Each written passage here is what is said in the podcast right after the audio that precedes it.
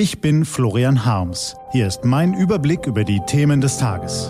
T-Online Tagesanbruch. Was heute wichtig ist. Freitag, 14. Mai 2021. Angela Merkels heimlicher Triumph. Heute von Johannes Bebermeier, gelesen von Nico van Kapelle. Die Abwesende.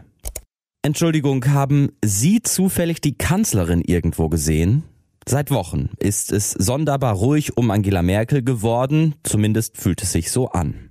Die politische Debatte jedenfalls bestimmen gerade andere. Oft genug ihre wahlkämpfenden Möchtegern-Nachfolger Annalena Baerbock, Armin Laschet und Olaf Scholz. Wie das mit den Gefühlen so ist, trügt auch dieses ein wenig. Merkel liegt auf der Zielgeraden ihrer langen Kanzlerinnenamtszeit natürlich nicht auf der faulen Haut.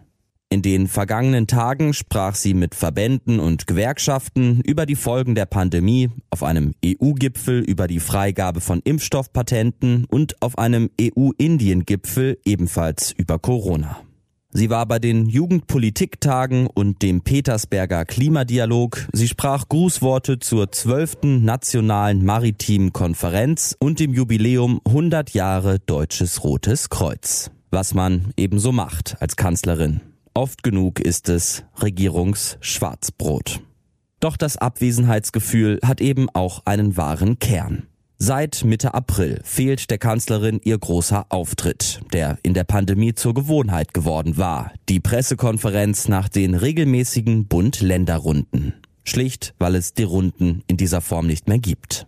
Und das ist ein großes Glück und ein bislang unterschätzter Erfolg der Kanzlerin. Die Ministerpräsidentenkonferenzen waren schon lange zu einem Problem in der Pandemie geworden, obwohl sie eigentlich Lösungen finden sollten. Bundesregierung und Ministerpräsidenten konnten sich immer dann, wenn es ernst wurde, kaum auf das Notwendigste einigen. Mit der Zeit und der allgemeinen Ermüdung wurde es immer schlimmer. Am Ende stand das Osterruhen-Debakel. Weil einfach gar nichts mehr ging, entschlossen sich Bund und Länder mitten in der Nacht zu einem Plan, der noch weniger funktionierte. Das lag auch daran, dass einige Ministerpräsidenten die große nationale Bühne immer mehr für ihre eigenen Machtdemonstrationen zweckentfremdeten. Sie schafften Fakten, bevor es überhaupt losging, oder schlossen kategorisch Dinge aus, über die man doch eigentlich diskutieren wollte. Nur um dann nach stundenlangen Verhandlungen und einem Minimalkompromiss dann doch einfach zu machen, was sie wollten. Es war meist ein riesiges Tohuwabohu mit tagelanger medialer Dauerregung, das letztlich oft wenig Handfestes einbrachte, außer immer mehr Menschen nur noch verwirrter und entmutigter zurückzulassen. Mitte April dann machte die Bundesregierung dem ein Ende. Sie erfand die Bundesnotbremse und goss damit eigentlich nur leicht verschärft in ein Bundesgesetz, was in den Ländern ohnehin schon Praxis sein sollte und oft genug eben nicht war.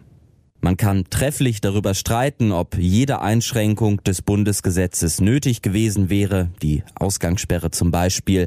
Man kann ebenso darüber diskutieren, ob die hohen Inzidenzgrenzen für die Einschränkungen sinnvoll sind, weil wir so noch viele Infizierte und möglicherweise langfristig Erkrankte in Kauf nehmen. Die Wahrheit ist aber wohl, ein besserer Kompromiss war einfach nicht drin.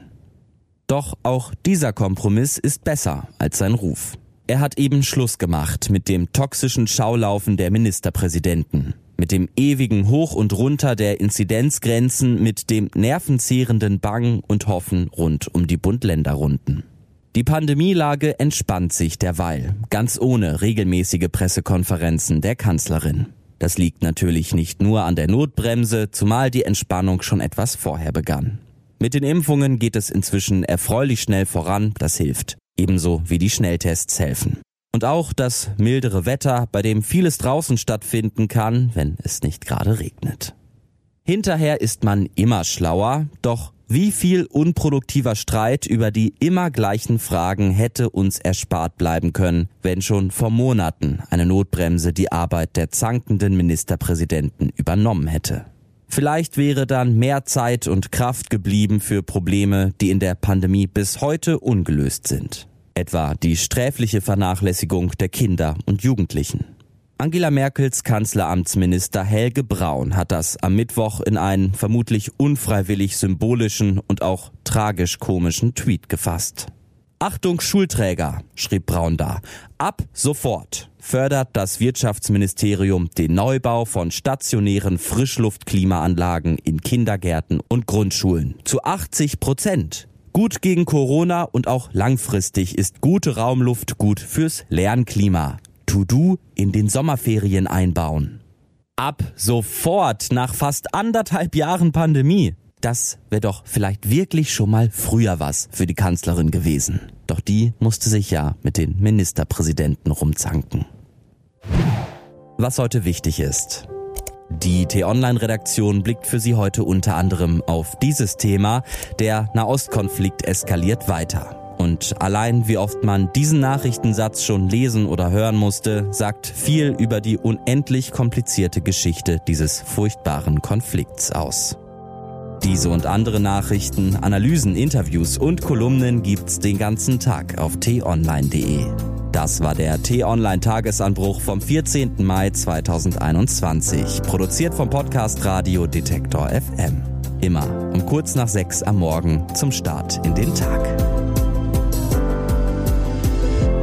Ich wünsche Ihnen einen frohen Freitag und dann ein schönes Wochenende. Ihr Florian Harms.